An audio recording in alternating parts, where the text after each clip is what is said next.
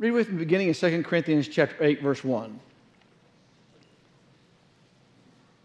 Moreover, brethren, we make known to you the grace of God bestowed on the churches of Macedonia, that in great trial of affliction, the abundance of their joy and their deep poverty abounded in the riches of their liberality. For I bear record that according to their ability, yes, and beyond their ability, they were freely willing, imploring us with much urgency that we should receive the gift and the fellowship of the ministering to the saints. And not only as we had hoped, but they first gave themselves to the Lord and then to us by the will of God. So we urge Titus that as he had begun, so he would also complete this grace in you as well. But as you abound in everything, in faith, in speech, in knowledge, in all diligence, in your love for us, see that you abound in this grace also. I think this passage helps us understand something about how to be successful as God's people. How do we respond? How do we work through challenges in life? How do we work through disappointments, discouragements? What is there in this passage that is an aid to us, to understanding how Paul can say, the more I spend, the more I am spent? How is it that Paul can say, I can do all things through Christ who strengthens me? The Corinthians had, a year before this, committed to assist the saints in Jerusalem because there was some need that existed there. And they evidently are stuck on high center. They evidently have not followed through with what they had committed to do. And so Paul, seeking to stir them to follow through on what they had promised, goes to the Macedonians. And he begins this by talking about how God had what? To make known the grace of God bestowed on the churches of Macedonia. Now, it's not unusual when we think about that word grace that we assign a definition that's not really a definition to the word, as unmerited favor. That's a practical aspect from our point of view, but that's not the word. And furthermore, when we think about the word grace, we also often think about it as it relates to salvation. But this is not a salvation context. There's something that is a gift. There is something that is an expression of kindness, a beneficent attitude, a loving kindness, a gracious spirit that existed among the Macedonians, that Paul is going to call forth as an example to the Corinthians. And I think there's a couple of things in this reading that help us as examples as well. First of all, when we think about this, and we think about the idea of what Paul has helped us understand here, notice how he describes these people. He says that in a great trial of affliction, and the abundance of their joy and their deep poverty abounded in the riches of their liberality. Notice he says their deep poverty. Notice how he describes that. There's an adjective that goes to describe the kind of poverty. It's a deep poverty that's there. This is a kind of poverty that they're so poor, they don't realize how poor they are. In the United States of America, in our world, how would we define poverty? Is not poverty for us a home with one bathroom and a black and white TV with a one-car garage? I mean, how many of us live in homes with multiple bathrooms? How many of us have multiple cars? How many of us have multiple color TVs? But when they talked about poverty, they were so poor that Paul said, we're not even going to bother them by asking them to make a contribution for the poor saints in Jerusalem. But notice he increases that when he says that in a great trial of affliction, if you put deep with poverty, put great trial of affliction. The idea of affliction here is not simply that someone said something they didn't like. We may not like it that someone says something I don't like, but that's not affliction. The affliction here is loss of property. The affliction here is these people are put in jail. There's some great affliction. There's something that is, they've lost property, they've lost right to everything. And that's how Paul describes them. How then do these Macedonians who have this grace of God given to them, how can they possibly think about having a part, a share in, a fellowship with the saints in Jerusalem who have a need? Because their need is greater. Well, notice how Paul describes them. For I bear witness that according to their ability, yes, and beyond their ability, they were freely willing. Here's the key to their heart. They were freely willing. He doesn't say they gave beyond their ability. We talk about this passage in the context of giving. And I must tell you as a parenthetical thought, I don't have a giving sermon. I don't have an attendance sermon. Every time I've ever preached on giving, the giving goes down. Every time I've ever preached on attendance, the attendance goes down. So I just leave giving and attendance to the Lord and you. But this is not talking about how much you put the contribution here. He's talking about not the gift they gave, the amount of it, but the kind of heart these people had. He doesn't measure them by the ability. He measures them by their willingness. He said they were willing beyond their ability to give. And we say, yeah, you better watch that. If you do that, you may go broke. No. We're not going to give more than we can give. You can't jump higher than you can jump. You can't do more than you can do. They didn't give beyond their ability. They were willing to give beyond their ability. Had they had more, they would have given more. That's what Paul is saying. And so when he looks at the Corinthians are not restricted by ability. Whatever the gift is, Paul doesn't measure the gift. He doesn't give us the dollar amount here versus the dollar amount of the Corinthians. But whatever it was, the Corinthians are not said, these people are impoverished. When you measure the Corinthian gift, just the dollar amount, the gift the Macedonians give is going to be insignificant. It's going to be a drop in the bucket. But when you look at the heart and the willingness, the Macedonians stand head and shoulders above what the Corinthians could do. Paul said, I bear record that they were willing, freely willing, to give beyond what they could give. Now we can stop there and just spend our time thinking about that because there's something significant to that. But let's move to a second thing that he expresses here. There's something that takes place back of that. So he says, imploring us with much urgency that we receive the gift and fellowship of the ministry.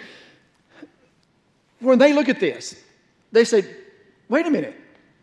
Paul, you're asking the churches of Galatia, you're asking the church of Achaia, you're asking these churches to give. Wait a minute. Stop. Whoa.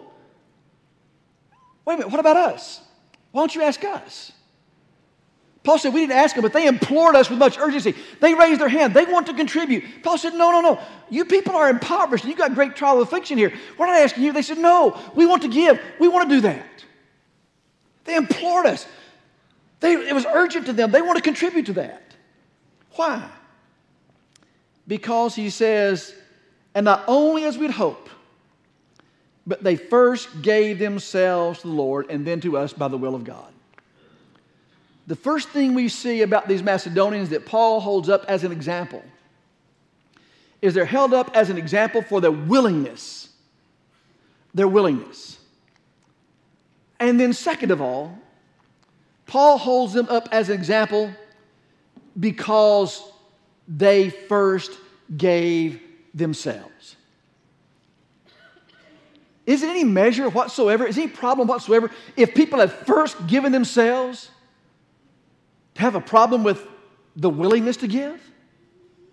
If they first give themselves, then their willingness to give is going to follow because they've given themselves. They didn't ask how much time they'd first given. And notice what he says. They first gave themselves to the Lord. Notice the order here. The first and highest thing is they first gave themselves to the Lord. Paul didn't say they first gave themselves to us. He says they first gave themselves to the Lord, and then they gave themselves to us. I bear record that they were willing beyond their ability. Why? Because they implored us with much urgency. They said they begged to be a part of it because they had first given themselves to the Lord, and now, second of all, they've given themselves to us. They raised their hand and said, Paul, we want to be partners. There's that word again. We want to be partners. We want to be partners with you in this work you're doing. The Corinthians said, yes, we want to be partners, but they haven't fulfilled that. There's something in their willingness, and there's something in them giving themselves that the Macedonians have done that these Corinthians have not done. And Paul's holding these Macedonians up as an example. He's saying, look, you Corinthians, pay attention to these people out here. Paul said, they first gave themselves. Paul said, they begged us to be partners. In 2 Corinthians chapter 11, Paul will talk about on that occasion how that he robbed other churches, taking wages of them that the Corinthians be not charged. There was something there among the Corinthians that for Paul to have taken any compensation that he had a right to as preaching the gospel would have been an adverse thing for him and his influence. And so there were other churches that helped support him. And of those that begged to do it were the churches of Macedonia. He said, you sent to me once and again to provide for my relief. They not only had given themselves to the Lord, they gave themselves to Paul to say, we want to be partners in the work you're doing, not just partners with you in supplying the need for the needy in Jerusalem. We want to be partners with you in the work. Remember how we did that once and again with you? Paul had a relationship with these people, and he knew their condition. But he wasn't going to ask, but they begged to do it because they had first given themselves. Hold your marker there and turn to Philippians chapter 2 just a moment.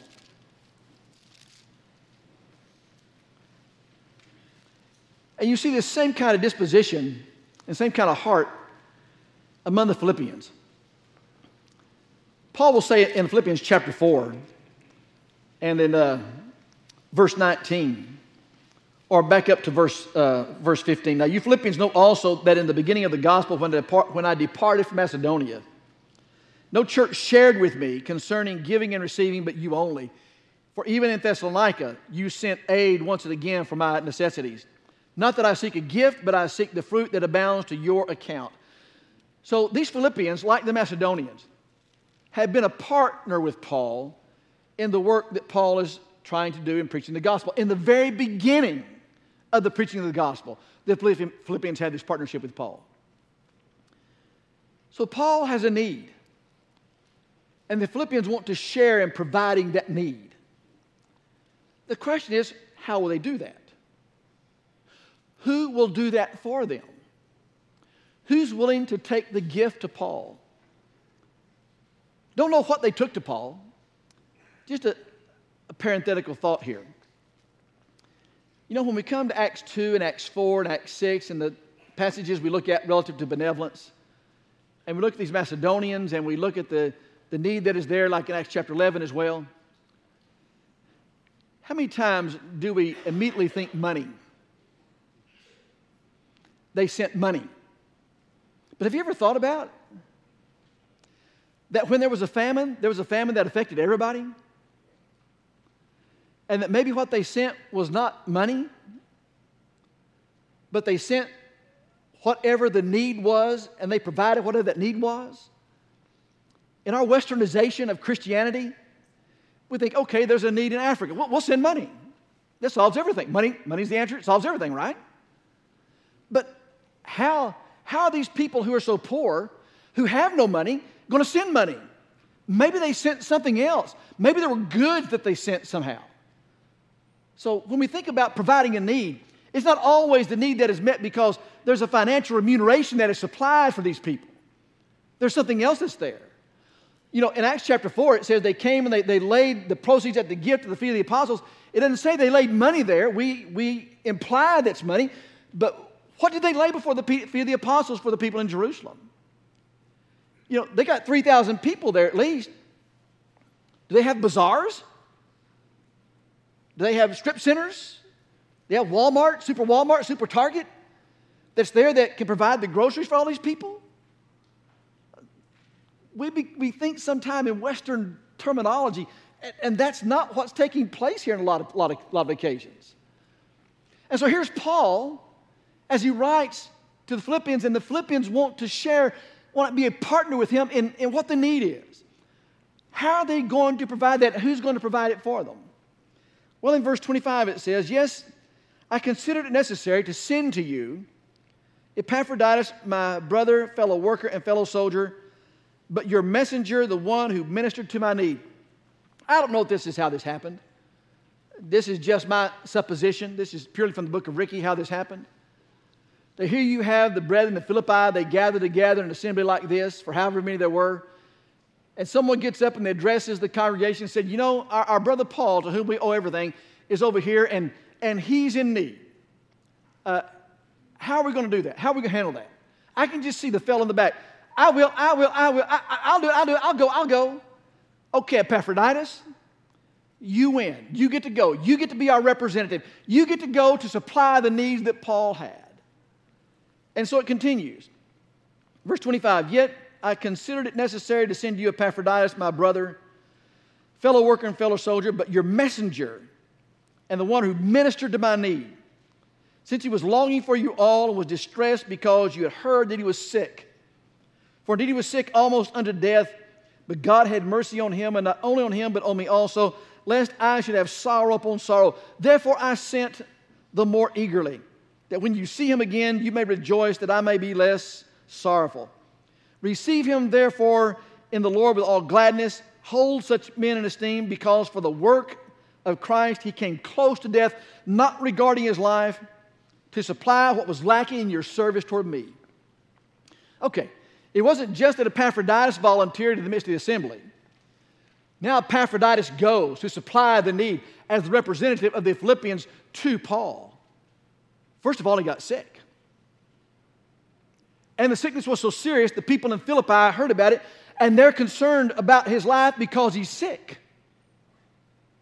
Second of all, not just did he get sick, Epaphroditus risked his life for me. We would say he put his neck on the line for me. He was willing to go to death for me. Why?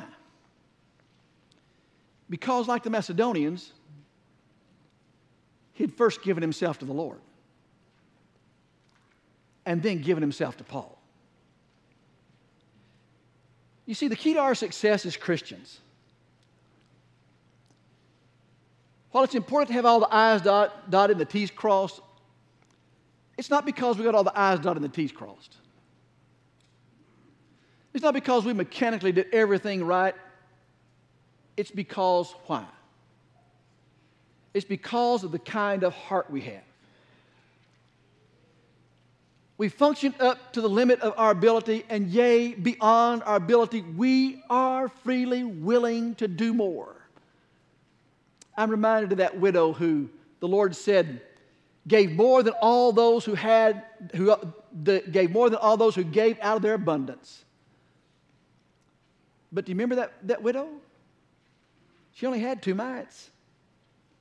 How could he say she gave more than those who gave out of their abundance? Not because you measure the gift.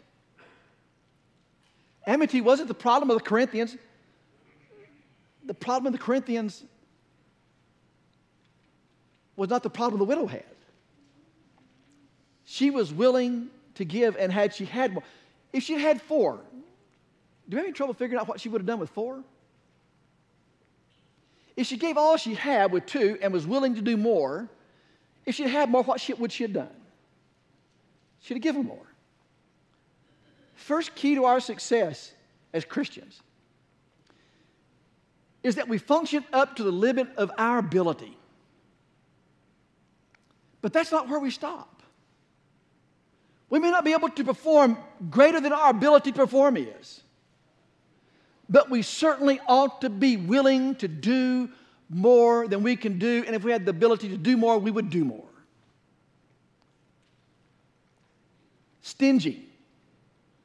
Stingy is just the opposite. I'm only going to do up to the limit of my ability and don't expect more than that from me, because I'm not willing to go more than what I can do.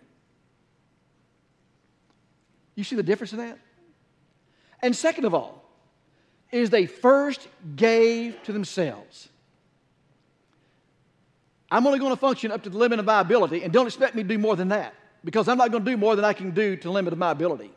Wait a minute. What's wrong there? Haven't first given ourselves to the Lord. Because when we first give ourselves to the Lord,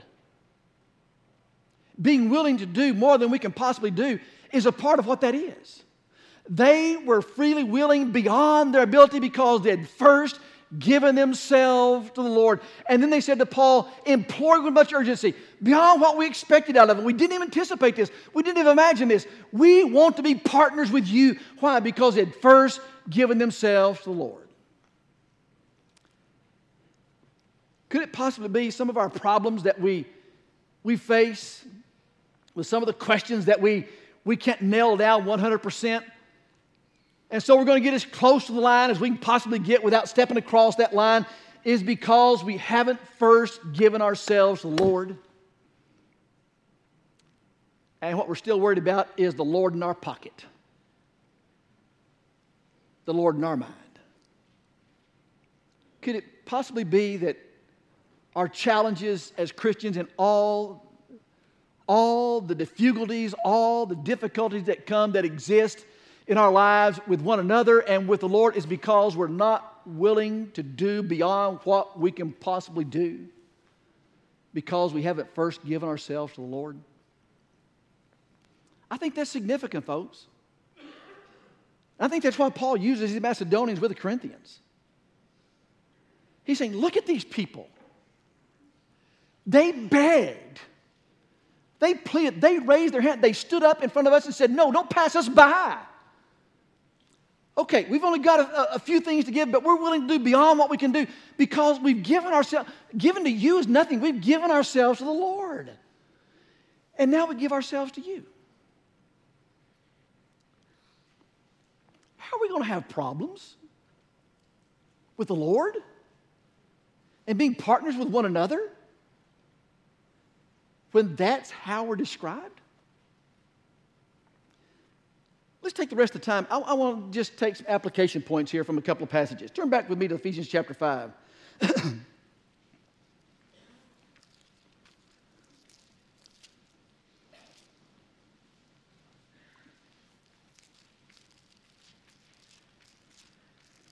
In Ephesians chapter 5, you look at verse 21, and it begins this section really closing out the previous section. It's kind of a transition. He said, submitting to one another in the fear of the Lord. And then he goes through three things, three different relationships. He goes through the relationship of the husband-wife. He goes through the relationship of the parent and child relationship. But then he comes down to verse 5. And he says, bondservants, be obedient to those who are your masters according to the flesh, with fear and trembling, and sincerity of heart as to Christ. Not with eye service as men pleasers, but as bond servants of Christ, doing the will of God from the heart, with good will, doing service as to the Lord and not to men, knowing that whatever good anyone does, he'll receive the same from the Lord, whether he is slave or free. We look at this aspect that he talks about here in the bondservant. Maybe the most challenging of all to think about, though we could certainly spend some time with the husband-wife relationship and the parent-child and think about the challenges of that. But there's something about the bond slave that's different. With no apology, no defense of slavery whatsoever. Paul's not talking about the rightness or wrongness of slavery. What he's dealing with is the practical. Here's what exists. Who you are as a bondservant. How are you as a bondservant? Now keep in mind what this is. You're owned by somebody else. You have no freedoms. We have no liberties. We are property of someone else. That's noxious to us. That's poisonous to us to think about. But here's what exists. You are bondservants. And not only bondservants, he says, be obedient to your masters. As bondservants, be obedient to your masters. How are you going to do that? Here you are as a Christian. Paul's writing to the Ephesians who are Christians. Remember verse 1, to the saints that are at Ephesus? And evidently there are some saints in the church at Ephesus that are bondservants, because he's talking to the brethren there. And here you have bondservants sitting before Paul as he's speaking in whatever the arena is. And he says, be obedient to your masters. Well, maybe that's no problem because you have a nice master. Maybe your master really appreciates what you do. Maybe at the end of the day, when you've done all the master's ask of you, he says, thank you so much. I really do appreciate what you do for us and for my estate as my bondservant. Thank you. I'd rather think that was rare, the exception, not the rule. But what about when the master is cruel? What about when the master does not say thank you? What about when the master does not appreciate what you did? And even gets worse than that. How are you as a Christian who is a bondservant going to respond to your master that way? What's the key?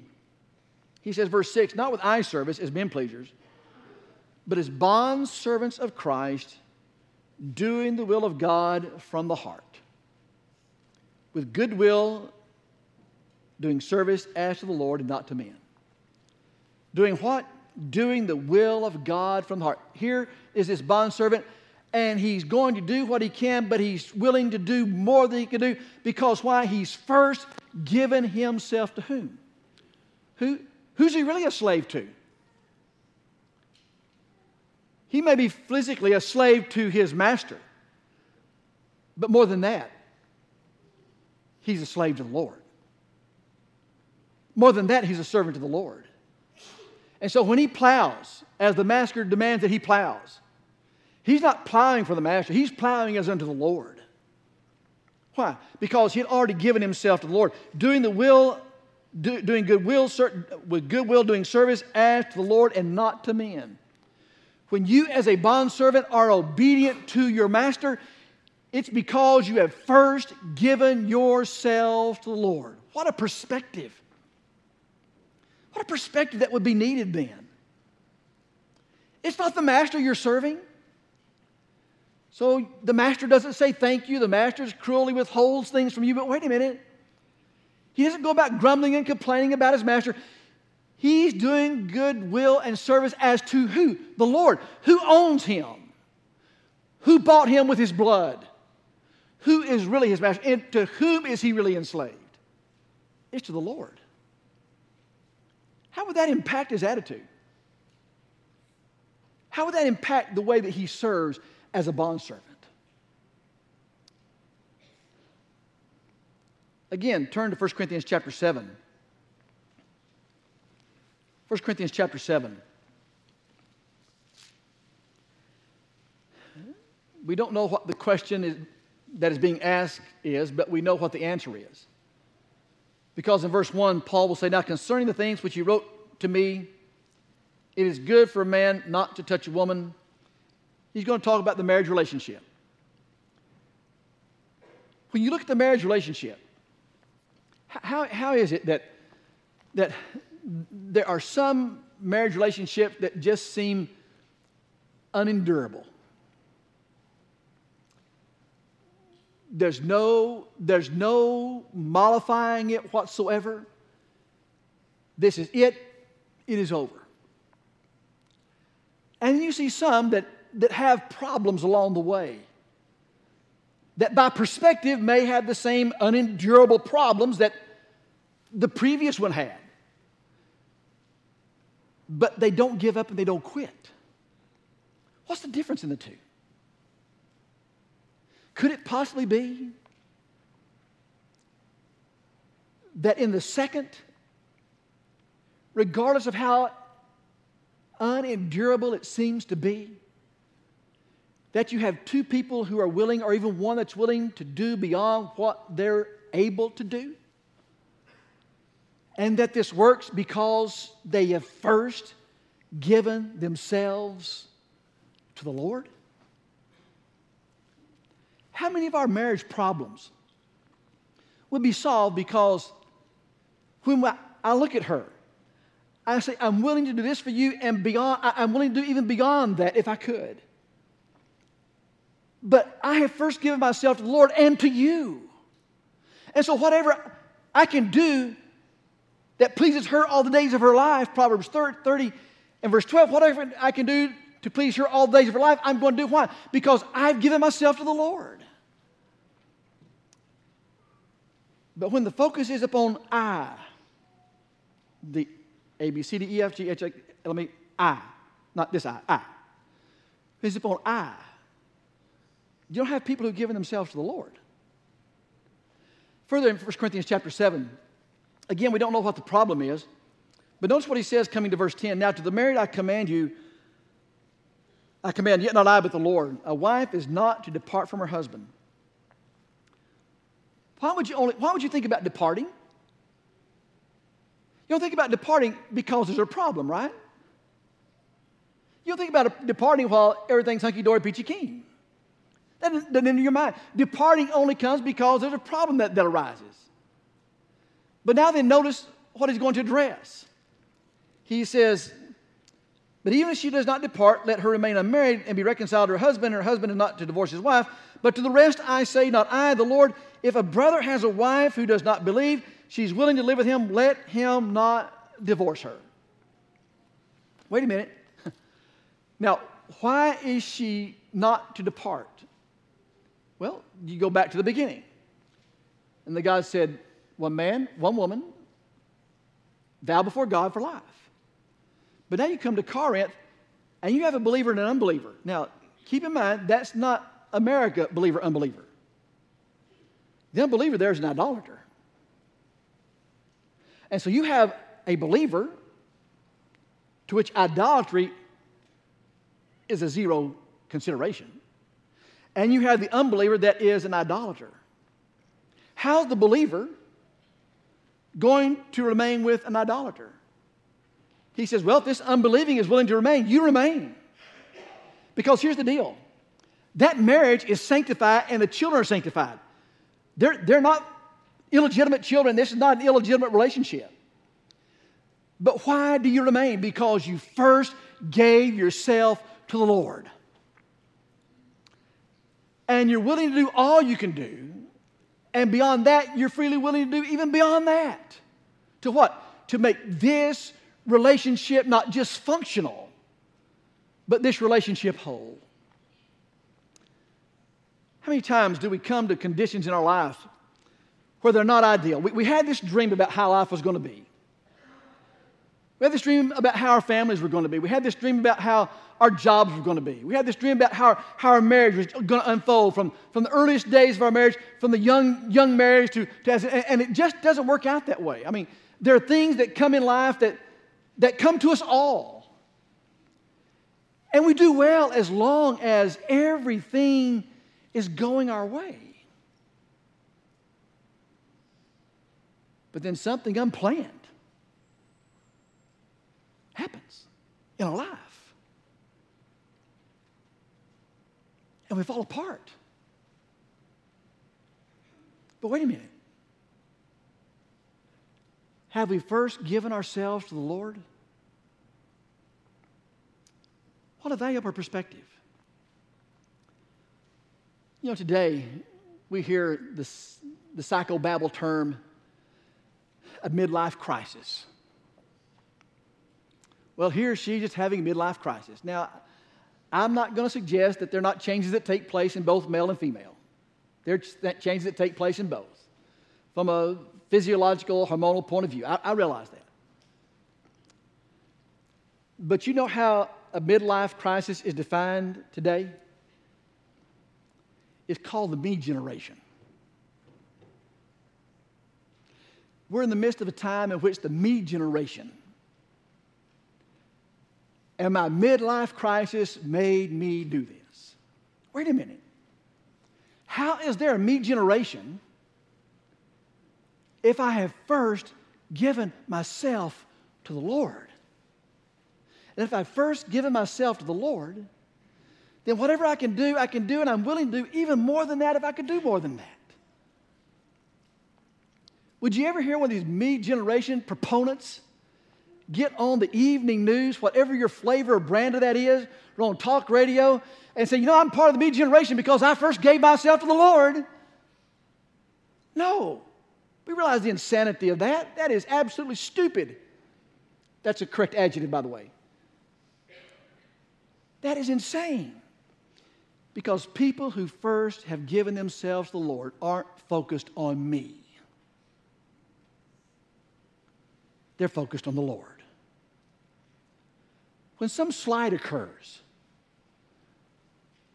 when someone hurts my feelings or someone is adverse to me, question, to whom have I given myself? I haven't given myself to me. I've given myself to the Lord. And if I've given myself to the Lord and then partnered myself with others who have given themselves to the Lord, then whatever you say to me or about me really is of no significance because it's not about me. Question. Are we willing and beyond what we're able to do, willing to do? And have we first given ourselves to the Lord?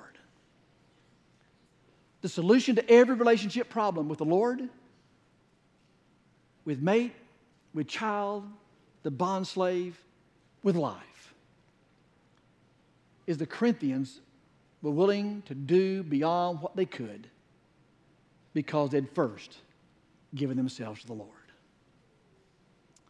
I think that's a powerful thought to consider. I think it's a powerful principle that we who are trying to be God's people need to be reminded about. Let's commit to first give ourselves to the Lord and then to one another.